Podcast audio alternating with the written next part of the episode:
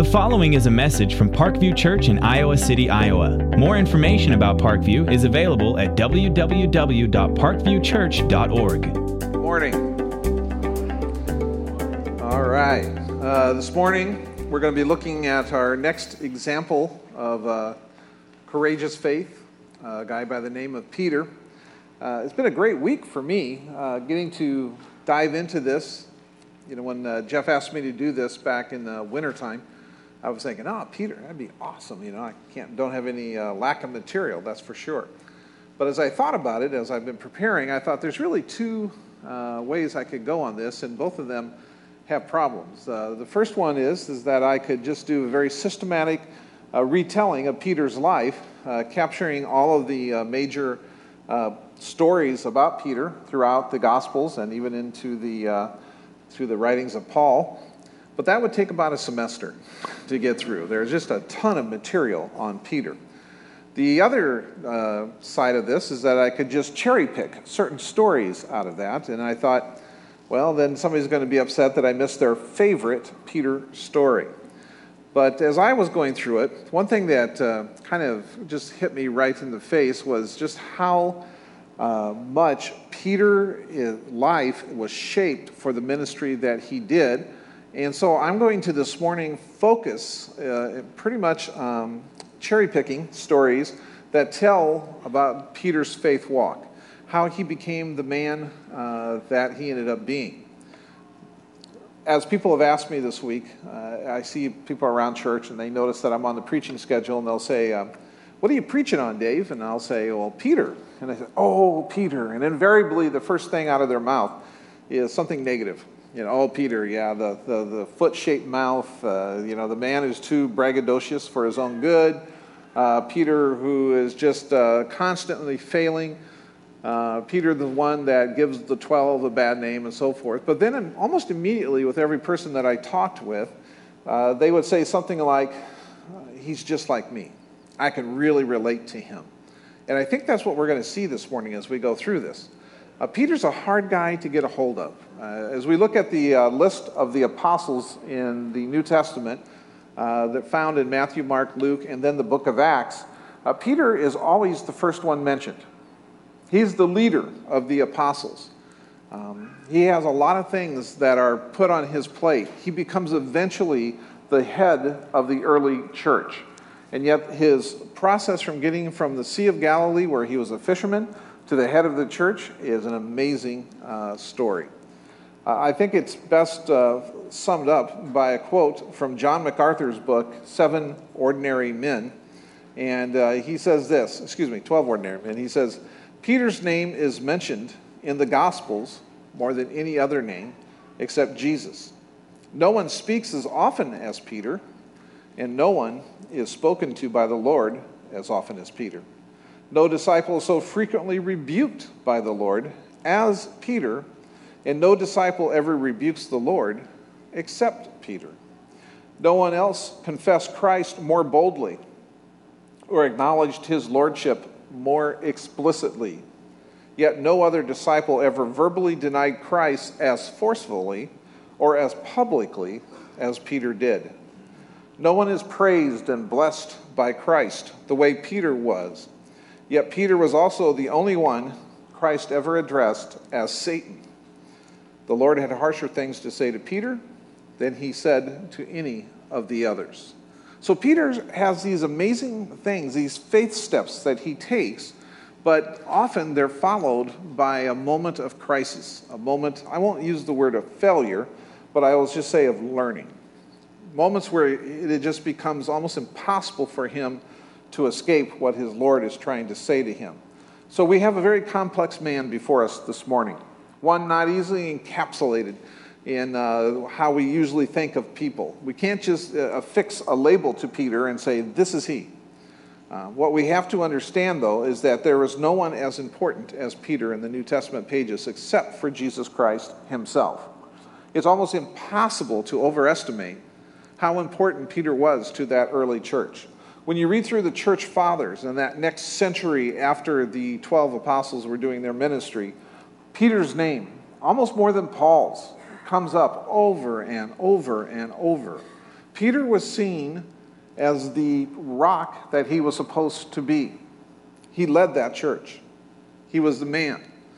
Um, he's worth our study, he's worth our contemplation this morning. So, what went into making Peter the man that he is? Um, I'm going to just kind of brush through some of these things, but uh, I, I start off by saying behind every godly man. And we might want to answer that with lies a godly woman. And you would not be wrong this morning, but it takes more than just that. Let's take a look at a few of the things that the Lord used to shape Peter. First of all, Peter is the disciple of John the Baptist. Most assuredly, he and his brother Andrew and their uh, shipping or fishing uh, partners, James and John, were all followers of John the Baptist. John the Baptist was out in the countryside, this hairy man wearing a hareskin suit the man who uh, looked like an Old Testament prophet brought to life is out proclaiming repentance and the coming of the kingdom of God. All the words that the uh, devout Jewish person would have wanted to hear. And Peter and Andrew and James and John were no different than anyone else. Hundreds of people were leaving and going out into the countryside to hear this amazing man speak. Of all those that came to hear him speak, there were a select few that became part of John the Baptist's Havarim, his, his group of young men that followed him and listened to him and were wanting to be a part of what he was doing. And most assuredly, Peter was one of those men. What did this do for his life? It allowed him to have a bedrock foundation for what was about to come. So he was shaped by John the Baptist. He's also shaped by Andrew, his brother. In fact, Andrew is the first of all the 12 that Jesus calls to himself. Andrew is the brother to uh, Peter, and at this time, uh, Peter's name would have been Simon, as we see it in Scripture. In John chapter 1, we're told that Jesus called to Andrew, and then Andrew went and found his brother and said, This is it. I found the guy. You remember John the Baptist was telling us in his sermons that there was one coming, somebody that would come and the, is the Messiah, and he would bring with him the kingdom of God and Israel would be changed forever, I have found him. And Peter came with him, along with the rest of their fishing company. But the thing that makes it so interesting about Andrew, and the thing that I love about Andrew, is we don't really know a whole lot about Andrew. He's kind of one of the silent guys of Scripture. Uh, he has a few stories here and there, but he's always kind of a behind the scenes kind of guy. Uh, he's the one who recognizes that the boy has some fish and some loaves when they need to feed people he's the one that Jesus uh, more or less just allows to kind of manage things, but he doesn't really get up in front and do ministry. Uh, I love this. Uh, Andrew's the kind of guy that almost all of us have in our life, uh, especially those of us who do ministry in public. We can point to somebody. Billy Graham has his Andrew, the man that first shared his faith with him. John Piper has his Andrew the man that encouraged him and, and, and, instructed him on how to go back and to explore the church fathers and bring those nuggets of truth, those golden messages that he finds, and bring them forth for our generation so that we can be edified and taught. I had an Andrew, uh, my brother, very literally my brother, uh, was the first in our family to know Christ. And he came, and once he understood the truth of that, he came and told me. Now, my brother's a quiet man. Um, He's not one to preach or teach. I doubt if you've been to one of his Bible studies because he doesn't lead Bible studies. But he is excellent at sharing his faith, at telling others, Come and see my Lord. Come and see who he is. The one that has been promised is here. And that night when he came home to our home and he told me those very words, uh, it turned my life around forever. Simon Peter has his life turned upside down because of Andrew. Andrew is shaping the man that he will be. We don't give enough uh, claps, we don't give enough kudos to the people that are the Andrews in our lives. People that just silently come alongside of us, they pour into our life, they lead us into things, and then we go off from there. They are our catalyst to ministry. And that's what happens here. It's interesting to note, too, in this calling of Peter, that he also is given a new name by the Lord. Uh, his real name is Simon. Simon and Andrew grew up in Bethsaida, uh, right there at the northern tip of the Sea of Galilee. Eventually, uh, they and I'm sure their father, who they worked for, uh, John or Jonah, uh, would move to Capernaum And that's where the fishing business really took off. But at least initially, uh, Peter's name was Simon. But when the Lord came along, he, he just renames him. There's power in that nickname, there's power in the changing of a name. We see the same thing happen with Saul on the road to Damascus when the Lord confronts this earnest rabbi, this devotee of the temple. Uh, Jesus just hits him and he says, Hey, why are you persecuting me? And in that period of discipleship, he gives him a new name Paul. Well, for Simon, it's Peter. For Saul, it's Paul. And these two will lead God's church forward. Uh, the book of Revelation tells us that all of us who are saints of God have a name, a hidden name that Jesus has prepared for us. In that naming, there is power, there is demonstration of respect and of mission. It's interesting as we read the pages of the New Testament, especially of the Gospels, most often when Jesus is referencing uh, Peter at one of the low moments in his life, he is Simon or Simon Peter. And when Peter's doing something that took faith and he's doing something that really goes beyond and above, he is Peter. He becomes that rock. I think the Lord uses these names and interchanges them when Peter just needs that kick, that movement. Uh, yeah, let's get back with it, Peter. Uh, let's let's, let's forget who we were. We're no longer Simon in that old life. You are now Peter. So Peter was shaped by John the Baptist. He's shaped by his brother Andrew. He's even shaped by that process of coming to know the Lord and given a new name. But he's also a family man. Um, we know this because Jesus, at one point, heals his mother in law. So we know that in Capernaum, at least, Peter had a house. Uh, it was a house that was a focal point of a lot of the ministry that went on in that phase of Jesus' life. Uh, great things were done there. Uh, people were healed, uh, demons were cast out. Many came to hear the proclamation of the word and its truth from Jesus' very lips. Uh, Peter's home becomes uh, something of a hub, maybe even the first church. And if today you were to go visit uh, in this region of the country, on that north shore of Galilee, you would see the, the remains of a church that was built on top of where Peter's home used to be. Uh, that's how important the early church thought of Peter. That was the place to be. And Peter's wife, we're never given her name, but he most assuredly had one because he had a mother in law. But also in 1 Corinthians, Paul says this that even though he's single, he was saying, How would you want me? What style of ministry should I do? I cannot travel about like Cephas, and Cephas, of course, would be Peter, uh, Cephas being the Aramaic of, of uh, Simon. He says, I can't be like Cephas and the other apostles who are bringing their wives with them on this ministry. This must have been an incredible woman. you know, she must have been patient, enduring. She must have been able to deal with her husband's ups and downs. Can you imagine the change in their lives? She thought she was marrying a fisherman, a very common practice in that part of the world and in that time. But instead, just like with her husband, her life would be changed upside down. It's a magnificent story that one of the early church fathers, Clement, tells of this woman. When Peter is arrested for the last time, and the emperor uh, decides to uh, sentence him to crucifixion. He's going to die. He says to Peter, First, you're going to watch your wife die. She will be crucified in front of you. And rather than discouraging either one of them, all, all we're told is that Peter says to her, Believe in Jesus. Just as a word of encouragement, believe. And I'm sure at that moment they both were thinking back to the first time they saw that Galilean friend walking down the trail in those sandals and how their lives changed in ways that they could never have appreciated. And not long after Peter saw his wife crucified, he himself was crucified, though at his request, according to church history, upside down, because he did not want to imitate his Lord. He did not want to even be seen as being in the same category as Jesus. But yet, Peter was shaped by his family. He did not forsake them. He was an older man. He was probably a guy that, you know, besides having a family, had been uh, planning on just taking over the family business.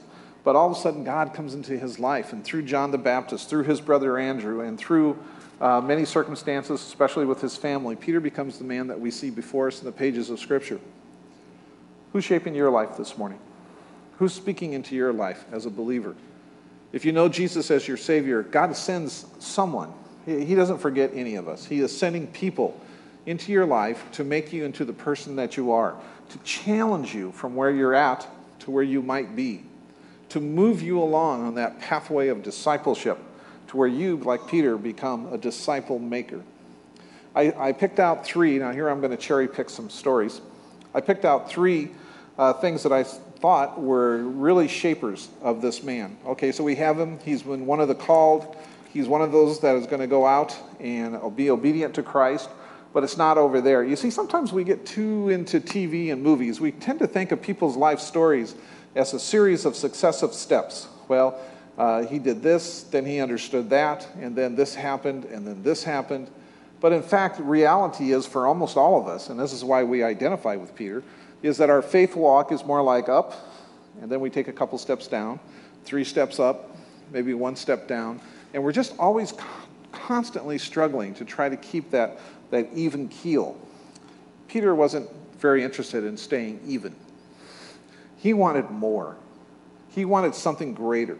And I think we're going to get a picture of why that is, maybe where Peter begins to you know, go on a higher trajectory than many of us. If we look in 2 Peter chapter 1, we have testimony to an amazing thing that happened. This is Peter as an older man writing this epistle to the church. And he says, For we did not follow, this is verse uh, 16, for we did not follow cleverly devised myths when we made known to you the power and coming of our Lord Jesus Christ.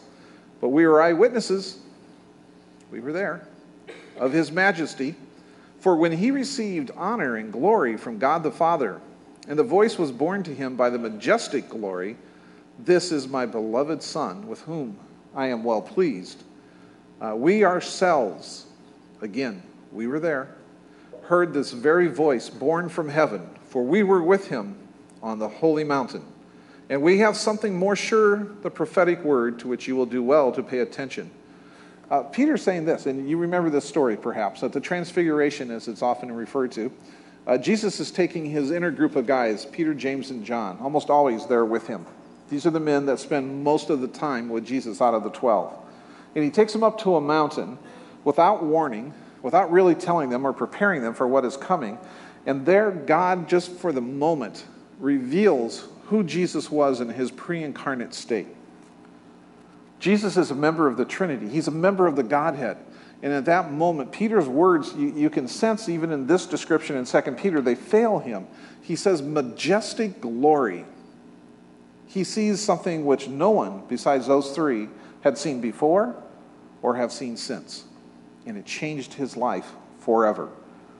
I think when that happened, and you know, and we, back in the gospel story, you have Peter saying, Oh Lord, this is wonderful. Let us prepare a booth. We'll do something. We'll make this so this stays permanent. And that, that's the gist of what his comment is. It's not so much that he thinks that he can, you know, uh, encapsulate God in a man made structure, it's that he doesn't want it to disappear. Much like Moses, when he gets into the presence of God and he has a glow on his face. Oh man, what, what an amazing experience that had to have been. And Peter sees this. He sees something that he knows is a once in a lifetime experience. And it changes him forever.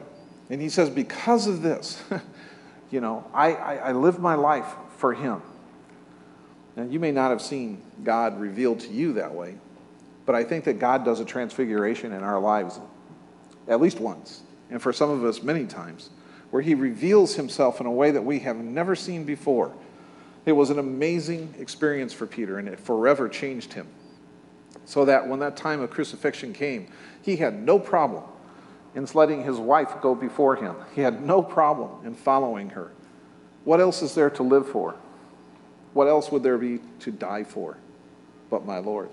Second thing that I see that really changes Peter is this opportunity after this. And this is one of those low moments in Peter's life we find in John chapter 21. That last chapter of John, yeah, some people see that as an epilogue or an appendix to the gospel, but it really has an amazing story. if you, just to catch you up a little bit, Jesus has been crucified, uh, he has risen from the dead, he's appeared to the, the 12, including Peter, he has appeared to all the others and uh, he has ascended to heaven. And now, what are these 12 supposed to do? What is Peter supposed to do? And what does he do? He runs. He's already, you know, denied his Lord three times. Every appearance with Jesus, even though he saw him, had to be horribly uncomfortable for him. Because the last time that Peter really saw him in his human form, he had denied ever knowing him. after I'm sure the words that he had spoken about how much he was devoted to God and how he was going to live his life for Christ and so forth must have just resonated in his heart right along with, no, I don't know him. And I have nothing to do with him. I'm not a part of them. And so he goes back to what he knows best. And don't we do the same thing? When we run into a, an emotional or faith crisis, we go to where we're most comfortable. We kind of self medicate. Oh, I'm going to go back, Peter says, and I'm going to just fish. I'm going to take my wife, my family. You know, maybe my dad was right. This following this guy was just crazy. You know, this is just was a phase of my life. Uh, when I decided to go into the ministry, I had to tell my family that I was thinking of going to a Bible college. And they had not ever heard of such a place, um, or if they had, they just had ignored it. But I remember one of my uncles took me aside and said, Dave, this is just a phase of your life. Uh, in other words, you have greater promise than this. You can do something better. Don't ruin your life and cast it away by taking this path. This is insane. Peter probably heard that from others too. He probably heard that from his dad. He probably heard that from people back in Capernaum or his hometown. And so he finds himself back there fishing, along with the other guys. Remember, Peter was a leader. So where he went, at least James and John were going to go. And so, so the rest of them kind of trailed along. But then the miraculous thing happens that we're focusing our attention on. A stranger on the shoreline tells them, after a fruitless night of fishing, to just cast their net on the other side of the boat. 153 fish just miraculously come up to the surface and swim into their nets. And almost instantly, Simon recognizes, I've been here before. I've, I've seen this happen before. It, could that, is that him? And then it says that Simon or Peter jumps off the boat and starts swimming to shore. I'm still not sure if he's going to swim away from Jesus or towards him. But when he gets there and they have their time together, Jesus challenges him, and this is the point here. He says to him, Peter, do you love me? Peter says, You know I love you, Jesus. Then feed my sheep. And he goes through this three times Peter, do you love me? Well, of course, you know I do. Then feed my sheep. Peter, do you love me? Then feed my sheep. I don't think it's any coincidence that these three challenging questions, do you love me, follow Peter's three denials. I don't know him. Do you love me? I don't know anything about him. Do you love me? I have nothing to do with them. Do you love me? And Peter's life is set. Yeah, I do love you, Lord. He is repentant of his failing. We have to go through that. There are times when God has called us, clearly called us to do something. The Spirit has spoken to us. We have felt the conviction of God in our lives. And we have made decisions that have forever changed who we're going to be before the Lord. We've made decisions that get in the way of what God wanted to do in our lives. And sometimes you get to older age, my age. You get into your 50s, you get into your 60s, and you think, man, I blew it. I clearly remember as a new believer, I was at somewhere and God was calling, and I, I went forward and I told someone that I was going to give my life to missions, or I was going to be a soul winner, or I was going to do something that would serve God. And here it is 20, 30 years later, and we're just like everyone else. Peter wasn't going to let that happen. Jesus wasn't going to let that happen. And Peter took this moment that was offered to him to repent, to be restored, and to be recommissioned. And off he went. And then the last thing that we see here in Acts chapter 2 that really shapes Peter's life, of course, is the familiar story of Pentecost. The apostles are now gathered again back in the upper room in Jerusalem, where they should have stayed in the first place. And they're just waiting. They don't know really what for, but they're waiting. And then it says it happens in chapter 2. It says, There was a sound like a mighty rushing wind, and then what seemed to be tongues of fire just appeared on their heads. And instantly the Holy Spirit filled them with power, with everything that they needed to do the great commission that Jesus has set before them. Peter before this event, Peter after this event. Peter before this event, constantly screwing up, constantly losing his way, not understanding what real faith looked like. Peter, after this event, he's standing out on the temple steps. Now, you remember where that is. This is a dangerous place. This is really close to the courtyard where Peter had just denied Christ not more than a few weeks ago. Now he's going to stand on the very temple steps within the hearing, within the shadow of the power structure that had crucified Jesus in a most horrible way. And this man who had been so full of fear now preaches a sermon that will never be forgotten, that forever will be encapsulated in the pages of Scripture. It's an amazing message if you read through that. And at the end of that message, many, many, many people give their lives to Christ. Peter discovers that it's not just about him and about what he can do as a fisherman, but that the fact is, God has given him some new gifts, some new ways of expressing his belief. God does the same for us. As we look at this, we want to keep in mind a, a couple things um, as I kind of close this off. What, what do we see in Peter's life that really makes a difference? If, this, if these movements have been shaping him, his, his time with John the Baptist, you know, his time with his family, his brother Andrew, uh, these seminal moments in his life where he is commissioned and he's going. We also want to look at the fact that Peter had some things that happened in his life that really speak to us as 21st century believers. And I just picked some of these, um, but I think they're the ones that are most germane to what we're doing today. Uh, first of all, we're going to look at this. In Matthew uh, chapter 14, we have the story of Peter jumping out of a boat. Many of us are familiar with this, but I'm going to read it anyway, beginning in verse 22. Immediately, he made the disciples get into the boat and go before him to the other side. That's Jesus is making them do this, while he dismissed the crowds. And after Jesus had dismissed the crowds, he went up on the mountain by himself to pray. When evening came, he found himself alone. But the boat, by this time, full of his apostles, was a long way from the uh, sand, beaten by the waves, for the wind was against them. So, somewhat of a minor storm is coming. And in the fourth watch of the night, he came to them, walking on the sea. But when the disciples saw him walking on the sea, they were terrified and said, It is a ghost. And they cried out in fear. But immediately Jesus spoke to them, saying, Take heart, it is I. Do not be afraid. And of course, who speaks up? Peter, answering him, says, Lord, if it is you, command me to come to you on the water.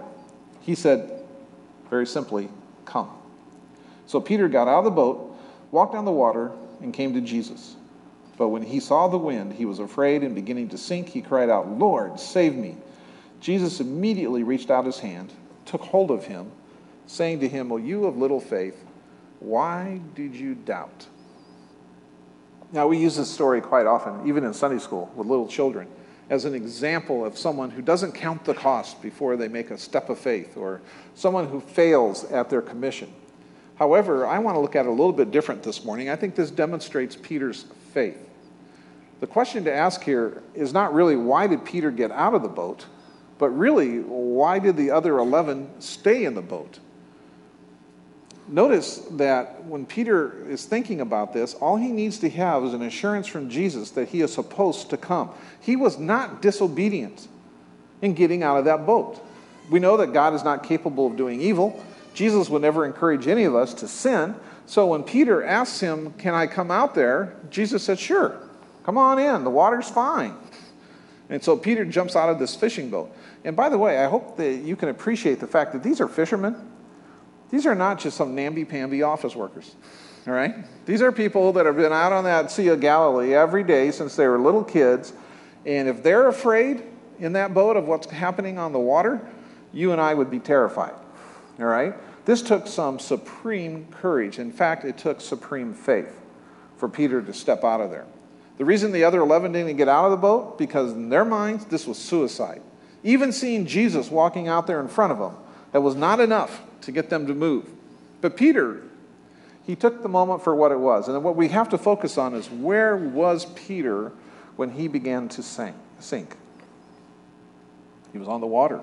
You realize this, that only Jesus and Peter are the only two that have ever walked on water. I don't know what that was like. If it was like on top of the waves, if he was like a foot down in the water on something that felt somewhat solid, uh, we have no idea. But he was out there and he was doing it. Too often we wonder, why isn't God doing anything on my behalf? Despite our best efforts at prayer, living righteously, I, just, I've gotten discouraged. I, I, sometimes I even wonder if there is a God because he doesn't ever do anything fantastic for me. However, It is the step of faith that reveals God's power in our lives. Uh, we love to come hear missionaries talk sometimes and to share because it seems that the missionaries, they're the ones that see God do some of these amazing things, these people of God. And here's the point here that Peter learned you can't see God's power from inside the boat, it just doesn't happen that way. God waits until we take that step of faith. Is Jesus called you at any point in your life? Is he saying, Come? Are you willing to take that step of faith? It's not one of those things that you can just stay in your comfort zone. You can't just be where you're at, where you just feel like, oh, everything's fine. And if God shows me, if He demonstrates to me that it's safe, then I'm going to go ahead and just step out. No, you just step out. You take that leap of faith. The crazy thing is, I'm sure that the guys in the boat were yelling at Peter, saying, Are you crazy? Simon, and they probably used that name. Simon, get back in here. Are you nuts? People were probably grabbing at his uh, garments and trying to hold him back. How much like that is that in our life, in our faith? When we're ready and we're convinced we're going to take this step of faith, it's not the world, it's not the non Christians that are pushing on us and pushing us back in that boat. It's those that we love the most that often are impeding us, that are grabbing at us and say, No, no, no, no, no, stay right here. Because they know even if we don't, that this step of faith is going to change not only my life, but it's going to change their life. I already mentioned how his wife thought that she was just marrying a fisherman, simple guy. But God had other plans. God may have other plans for you this morning. I don't know what God's calling you to, but just don't let those that you think love you the most in your life pull you back or keep you from doing what God is asking you to do. Don't miss those moments where your life could have gone this way or that way. It's a matter of faith. Second story that I love in Peter's life is found in John 13. Um, and I'll switch over there and read that verses 4 through 10. And this, of course, is at the time of the Feast of Passover. It's in the Passion Week. And Jesus has his, his greatest friends, those that he loves the most, these young men that have been following him. And he says that they break bread and do all that kind of stuff. By the time you get to verse 4, it says he rose from supper. He laid aside his outer garments, that's he, Jesus, taking a towel, tied it around his waist, poured water unto a basin, and began to wash the disciples' feet and to wipe them with the towel that was wrapped around him. He came to Simon Peter, who said to him, Lord, do you wash my feet? Jesus answered him, What I am doing, you do not understand now, but afterward you will understand. Peter said to him, You shall never wash my feet. Jesus answered him, If I do not wash you, you have to no share with me. Simon Peter then says to him, Lord, not my feet only, but also my hands and my head. The story is simple. Uh, Jesus has broken bread. They've, they've drunk from the cup together. Uh, Jesus, they know, is going to die. At least he's going to be arrested. But by his own testimony, Jesus is going to die. It's a frightening moment in the life of these men who have invested so much in their God. But then, most unexpectedly, Jesus gets up and he prepares a basin. And he gets to Peter and he picks up his, his dusty feet. He takes that sandal off, and then he's going to wash his feet. They could have dust on them, it could have fecal matter. Whatever was on the streets of Jerusalem were on these feet. And Peter was embarrassed. This is incredibly humbling, God. I can't have you washing my feet. It should be the other way around. Jesus demonstrated to Peter right there what it meant for servant leadership, servant love. And he says, Peter, if you don't let me do this, you don't understand me. You still don't get it know, like a light bulb that goes on in Peter's head. And he goes, Are you real for real? you know, if this is what it's going to take, hey, don't stop him by foot. You know, let's go up the calf, the thigh, do my whole torso, do my head, wash my hair. I'm in it, Jesus. I'm 100% with you. That's what Jesus demands.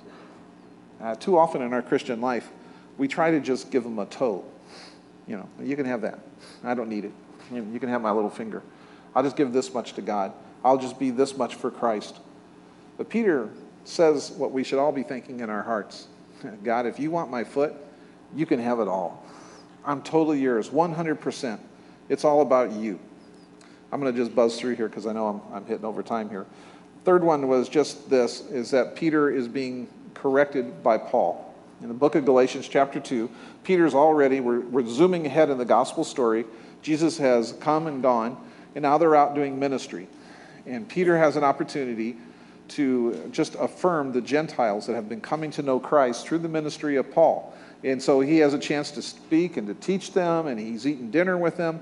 But then some men arrive who were Jewish, who believed that the old way was the good way, and that Peter had no business breaking bread with these Gentiles. So Peter allowed himself to be cowered into separating from the Gentiles. It's, it's a tough deal. But I think what happens here is when Paul rebukes Peter and reminds him of what their commission is, Peter demonstrates great humility. If from the boat he demonstrates his faith and through the foot washing his heart, here Peter demonstrates how humble he is. And I think that we have to understand oh, it's not just about what we know and what we've done in Christ, it's sometimes about being with those younger believers.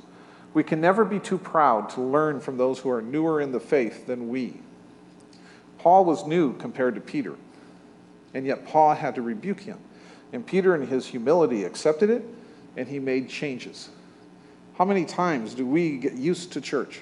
We think of church as something we go to all the time, we're there every week. Some of us have been here for years and generations in the past, and we miss the boat because we're not listening, we're not seeing what God is doing around us in our culture with those in the church that are new. And we tend to put kind of a squash on top of them. The greatest things that have happened in my life in Christ have often come at the hands of those newest in Christ. And if I'm humble enough to hear what they're saying, I learn an awful lot. Lastly, Peter demonstrates for us from John chapter 6 that he loves his church. The story is of uh, Jesus and the disciples walking along the dusty trail. Jesus has just told everybody why he had come. He had come to die and give his life as a ransom for many. And the people are like, wait a minute, does this mean no more bread? No more free food? No more uh, casting out demons? Well, then we're done. And it says that all the people just melted away. And all that's left is Jesus and his 12 kind of walking along a path. And Jesus says, You're not going to leave me also? And Peter turns and says those words that would just be his identity for the rest of his life Lord, where else would we go for the words of life? Jesus had a passion for his church. I was just at a wedding yesterday in Ephesians 5 once more was trotted out, and you've probably heard it a million times. Husbands, love your wives, even as Christ loved the church and gave himself for her. Marriage between a man and a woman, what a better metaphor could there be than it's the same as between Christ and his church? It's supposed to be a bond that's so strong and so giving and so sacrificial. But then we stop reading there. We don't read the rest of Ephesians 5. And in it, the author Paul tells us how Jesus so loves this church that he washes it and he sanctifies it to himself. He doesn't want a bride that is full of glitches and spots and has got things wrong with it. He's trying to make the church into something that he can be proud of, something that he has died for and redeemed. And by the way, this church is not the building, it's you and me. Peter understood that. He loved the Lord's church. He was going to be the rock, the leader. We, like I said before, he's the most important man in the early church of his day. He would do whatever it took for this church. It's become very popular in a lot of circles today, especially for young people, to not see much relevancy in the church. Ah, That's unnecessary. It's full of bigots. It's full of people who use hateful language and so forth. And there's no doubt that throughout church history, there have been times when we have been very well deserved of such criticism and perhaps even today. But that does not give us that option of identifying with God's people, with being part of that commission that only a church can do to avoid worshiping as a body. This is what the Lord loves. Jesus had no other vehicle of blessing, of miracles, of, of honor than the church. It is what he was all about, and Peter knew that. That's what became Peter's life. He gave himself for the church. He gave himself for the Lord, but it was through the practical means of his church. We have to stand, we have to have each other's back. We have to understand that our identity is right here. And as much as we may feel as believers that there may be other ways to express the love of the Lord, there is no way of escaping from the pages of Scripture that this church is you and it's me and it's what Jesus wants it to be. We've got to work to making it the best that it can be by our faithful commission of what He lays on our heart. Let's pray. Thank you, Father, for this morning. I praise you for your word. I thank you, Father, for the life of Peter, how we can identify with it. God, may we love your church even as you love it. May we just do everything that we can in our hearts and our lives to just give. Uh, give of ourselves, give of our talents, use the gifts that you bestow upon us through your Holy Spirit to just win others to you, to help those in this church that are struggling, that have a tough time with their faith, to grow. Father our God, we thank you. We thank you for all the things you've given us. We lay this in Jesus' name. Amen. Thank you for listening to this message from Parkview Church in Iowa City, Iowa. Parkview's mission is to love God, love others, and serve the world. If you live in the Iowa City area, we invite you to join us in person for services every weekend. You can get service times and directions, download messages, and get news and information about Parkview Church by visiting www.parkviewchurch.org. You can also contact us by phone at 319 354 5580 or write to us at Parkview Church, 15 Foster Road, Iowa City, Iowa, 52245.